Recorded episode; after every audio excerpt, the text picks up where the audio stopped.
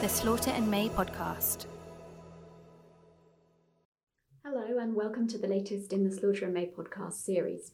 I'm Megan Sparber, PSL Counsel in the restructuring team at Slaughter and May, and I'm here today with Andrew Jolly, who's head of the risk team, and Ian Johnson, head of the restructuring and insolvency team at Slaughter and May, to reflect on what they're seeing in the market at the moment and consider how businesses can be prepared for whatever lies ahead.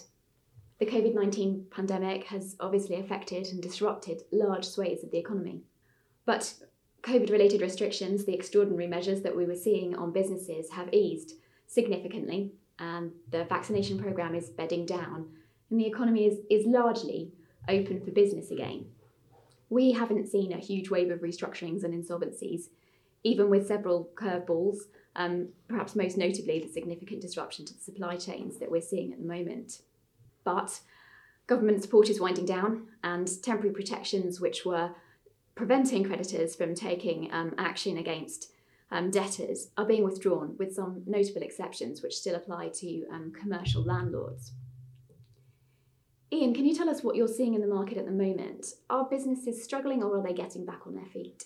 So the the overwhelming trend is that most businesses are surviving and have come through the pandemic in, in reasonable shape, albeit in many cases increased levels of debt and liabilities. And the, the consensus view is that the market as a whole is pretty quiet and quieter than people might expect given the headwinds that um, the sectors have faced. And the sectors that we saw being most active during the pandemic were sectors that were challenged anyway and had issues pre pandemic, including the oil and gas sector because of challenges with either having too much debt or oil price uh, related issues and businesses that, that touch the consumer in some way where their challenges were exacerbated by the pandemic, such as retail, gyms businesses, and some of the smaller airlines. But the overall sense is that we haven't seen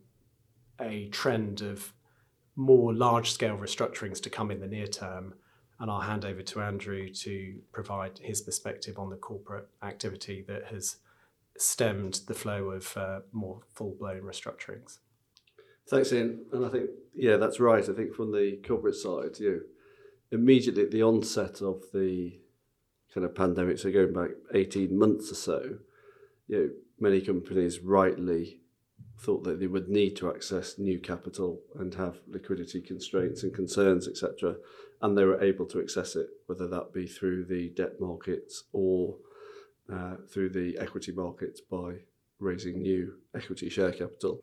Consequently, kind of all throughout the you know, ensuing period, then you know, government support, stakeholder support, that ongoing liquidity in the market kind of has enabled companies to including you know across all sorts of sectors, to continue without needing any kind of restructuring activity and to survive and in some cases prosper, which is partly increased market confidence. As we get to now, and as Megan you kind of indicated at the start, as those government schemes start to be turned off, there are other economic headwinds, then we are, I think all of us beginning to see a slight change in confidence across business again, across lots of different industry sectors, uh, and seeing kind of things like the point Ian mentioned as in terms of consequences of distress in the in the supply chain, uh, beginning to see signs of inflation, obviously, and you know, whether it be a temporary issue or otherwise, kind of labour shortages, all of which kind of will will kind of impact and will begin to impact kind of businesses across various sectors. So there are reasons to be optimistic, but there are some notes of caution that I'm hearing from, from both of you about the possibility of further disruption. And obviously, boards and financial, legal, and commercial functions within businesses have been under pressure to identify and, and where possible, to mitigate potential risks for, for a long time. That's, mm. that's not new. But since the start of the pandemic, it's been much more challenging to predict what lies ahead Andrew, how can businesses be proactive in their approach to risk management? I think if businesses are proactive in their approach to risk management, it's this is not new. Risk is risks change, but the fundamentals do not. And companies look kind of at future strategy and economic and sector changes and developments and how they may affect them kind of on an ongoing basis and need to and need to find the time to do so effectively. It is part of normal board and kind of C-suite business effectively. The pandemic has accelerated certain elements of of risk and certain behaviours in society, as we've seen, with a and a push to kind of build back better. And so the risks may change, but how one deals with them and the framework one has in place or corporate should have in place to deal with them, i.e., the fundamentals, kind of have not changed. And the key to risk is, firstly, I think to realise that you know, the job of business or the role of corporates or you know, people involved in risk within kind of businesses is not to eliminate risk. That's impossible. It should not be the aim. It's to you know, identify risks, understand risks, determine one's own appetite for them, i.e., one's own risk appetite, and then mitigate and manage them effectively. And that is true in relation to risks that go to financial resilience and liquidity, etc., issues, which is the subject we're focusing on today, as it is other risks like kind of cyber or you know, workplace accidents or incidents, etc. And so, first stage is identifying the risks businesses face, you know, ongoing process, uh, reported in one's annual report, and those risks can be external, that generated internal ones. They could be structural, they could be inherent. They it could be a bit like the the pandemic itself, a big bang, very sudden risk. It could be something that develops over time, and that is true in relation to kind of financial resilience as much as anything else. Analyze and understand the risks and consequences of those risks materializing, evaluate one's risk appetite, and then seek to mitigate those risks. You know, in the financial, in terms of financial resilience, you know, with you know, appropriate you know, capital and you know, access to funds, etc. Quite sensible, straightforward stuff and then managing those risks, thinking ahead as to where are the pinch points, what could go right, what could go wrong. If things go wrong, how would one deal with it? And plan ahead for those so that it is planned for should the worst happen, uh, rather than something new which has to be dealt with. Not all crises can be avoided, and sometimes things don't go to plan, and that can have very significant consequences for businesses and their financial health. Ian, you work with companies who are experiencing a, wide range of challenges, and that causes them different degrees of difficulty. Is financial distress something that businesses really can anticipate and plan for? So, as Andrew touched on, the annual audit process is a process that forces boards and management teams to look ahead for the next 15 to 18 months to pick out material risks and uncertainties. And I think in the current environment, it's even more important to sort of reflect on what what is needed for the for the period ahead and to try and spot things before options become more limited. So a couple of examples if as part of your review of your business plan and the year ahead you know that you need to do a significant refinancing, an equity raise or achieve an outcome on a significant piece of litigation or get disposals executed then what it is important to war game is what what is plan B or plan C if if any of those routes that are key to your business viability are not possible. And in times of distress it does mean that groups do need to look at their group structure more on a company by company basis to look at whether actually the disposal or the taking on of more debt is right for the relevant company. And what we would say in terms of process, it is important to sort of think about contingency plans at an early stage, identify the risks and potential problems, and think about what what could either lead them to be more of an issue and understand as well as the corporate structure um, the other linkages within the group so the financing arrangements the key commercial contracts, if an event doesn't go the right way, does it have other consequences under covenants or other arrangements that lead to other issues that might need to be managed and what are the most appropriate backup plans. Um, and we'll talk more about the cascade of options of those plans. And do you have the right understanding of those options and the right amount of time in order to ex- execute them in an orderly way? And do you have the right backup from the right management team and advisors to see you through those challenges? So, using not just the audit cycle, but on an ongoing basis, discipline around stress testing, risks, and ways to manage them um, is, a, is a key lessons learned. A company facing financial challenges is probably going to have a range of strategies that it can consider, and, and the ones that will be most relevant will be presumably determined by a number of variables what the capital structure looks like, where the assets are, and the material contracts, but also how imminent the problem is and, and how significant and severe it is. For businesses that have identified that there is a challenge or a risk ahead, but they've still got plenty of runway, what options are likely to be considered as a first port of call, Andrew? Good, good question. I think, as Ian and you both touched on, there's a it's kind of a menu, and you know, managing actual or potential financial difficulties. Okay, first of all, is isn't a linear exercise, and B, in part at least, in a steady state phase, is something which needs to fit in with wider business plans effectively.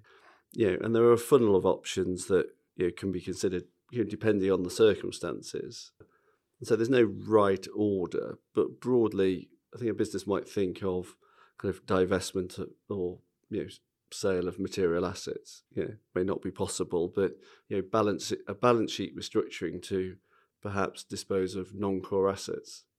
The availability of that will obviously depend on you know, the price one might get for one's non-core assets or the ability to uh, you know any interest in the market to buy them.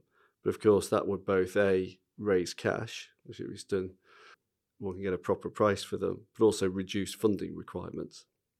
You know, secondly, and this is not exclusively, these can often be done in combination, of course, is looking at financing options, whether it be kind of to amend and extend existing bank debt or look at other kind of debt, you know, tapping the bond markets or you know other forms of debt like convertible bonds, which would you know, dilute the equity. And then thirdly, you know, shareholder support. You know, as I touched on earlier, as companies did at the, the start of the pandemic, you know, tapping the equity markets through an equity raise, you know, effectively to right size the capital structure of the group for the envisaged kind of financial kind of difficulties that may be perceived to be on the horizon or may be forthcoming. So a number of options that mm. you might consider uh, uh, up front. If we're looking further down the funnel or the, or the list of options uh, where there might be a need to consider some form of fundamental restructuring, I'm conscious there were some permanent new additions to the restructuring toolkit that were added in June last year um, by the government at the same time as they were introducing temporary measures to help um, businesses facing the effects of the pandemic. But these were reforms that had been in the pipeline for a long time um, and were expected to be quite game changing. Ian, how do businesses navigate this extended list of options with these these new procedures that they could be considering? The the list of options um, is informed by both the, the business plan, the performance of the relevant group, and directors' duties. So the the menu that Andrew has stepped through are the more conventional means where your duties as a board are firmly pointing towards shareholders. And as you go down the menu, you're maybe thinking of options that ad- address debt if you might have too much debt and deal with creditors and have regard to their interests, which is where your duties can shift in times of more financial difficulty or, or risk of insolvency. So if you're moving lower down the options, it's usually because you've concluded that the more conventional options are either not available or not sufficient to address the capital structure. But as you get lower down that menu, to get agreement of all parties might be quite difficult. So doing a more fundamental extension of debt, if not everyone is on board in a complex capital structure, can be challenging. So, as you alluded to, we do have tools in order to ensure agreement can be reached with creditors and other parties without getting 100% of people on board. Um, and that has always included in the UK schemes of arrangement and CVAs. But as you say, we now, um, during the pandemic, had introduced a new court based restructuring plan process that allows companies to cram down creditors, even if um, not all of the classes in the restructuring are on board. So if there are different different types of creditors who are being asked to um, give something up, some form of compromise, then it is possible to do that just, for example, with your financial creditors without the support of your trade creditors or your landlords. So examples include Virgin Active, a gym's business during the pandemic, who used the restructuring plan successfully to address um, their financing arrangements, but to also address operational costs as well by involving landlords in that structure. And I think as we go through um, this menu of options, the good thing is for companies and boards is that there are powerful tools that mean that the the views of the majority can help a company address issues with its capital structure, and also um, we've got more flexibility now to attempt operational restructurings as well as financial ones in a way that has a bit more flexibility than we had when we just had the Companies Act scheme of arrangement. You've worked on a diverse range of situations and seen um, economic cycles in which the risks that businesses businesses have faced ha- have been really varied. What are the key learning points that you've identified um, for businesses who want to get ahead of any potential problems, Ian?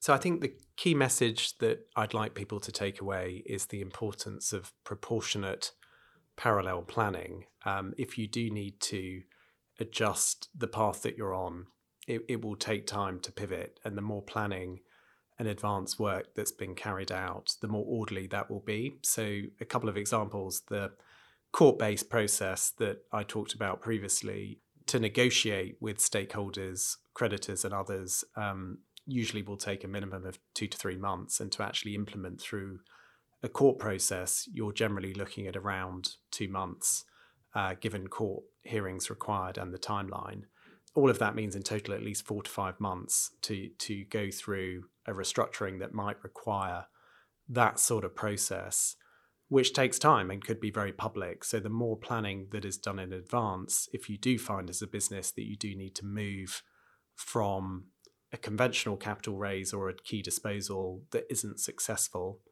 to another form of solution, then keeping in the background some level of parallel planning rather than just going sequentially to the next option can mean you'll be in a better place to execute any fallback plans more smoothly. Yeah, I fully agree with that. I think there'll be a theme here which is planning, but I think there can be a reticence, from my experience, a, a reluctance in some cases to think about the contingency planning because there's a faith in plan A and there's a desire to do plan A, whether that be new debt or an equity raise or a disposal. But none of those kind of three kind of solutions can be guaranteed. And so one does need to think about other options and contingency plan. And then within that, it is the planning point. And I'd pick up kind of two subsidiary points. One is kind of understanding the triggers, uh, at which point thoughts may need to switch or at what time issues may you know, come more strongly to the to the fore. And part of that is through the annual audit processes Ian mentioned and you know, thinking about going concern, but also kind of more often than that, you know, forward cash flows and looking at business plans against them, ability to meet kind of one's kind of financial covenants when they're tested, etc. That's one point. And the second point in the planning is to it's not an area of risk where one can say war game it in the way one could with say cyber but to to think and plan who will your advisors be. You know, it is an area where specialist advisory support is helpful for two reasons. One, the specialist support, and also because you know, management and the business have a day job and plan A to seek to execute, and so the resource is important, but also maintaining confidentiality. I think people are slightly reticent to think about contingency planning because there's a risk that if you know, it becomes known, you know, or uh, knowledge that restructuring planning is ongoing, then people will think, well, that's what the business believes will be the outcome, and therefore not see it as the contingency it, it, it is, and therefore a risk that becomes kind of a self fulfilling prophecy. So even at a basic level, one wants to think about well, how would we do our contingency planning, and in a way that enables us to have the right resources to continue the business and Plan A, and also access the information we need while maintaining strict confidentiality around it, because that's important. So planning is absolutely key, and although the resilience that we're seeing in the market at the moment is promising, there is merit in being well prepared for things to shift and being agile in your um, in your risk identification and management policies. No crystal balls, no one size fits all solutions, but it should be possible to have well laid plans in place that should maximise the options available to manage the changes that lie ahead. For more information on this topic or to hear our other podcasts, please visit www.slaughterandmay.com. You can also subscribe to the Slaughter and May podcast on iTunes or Google Play.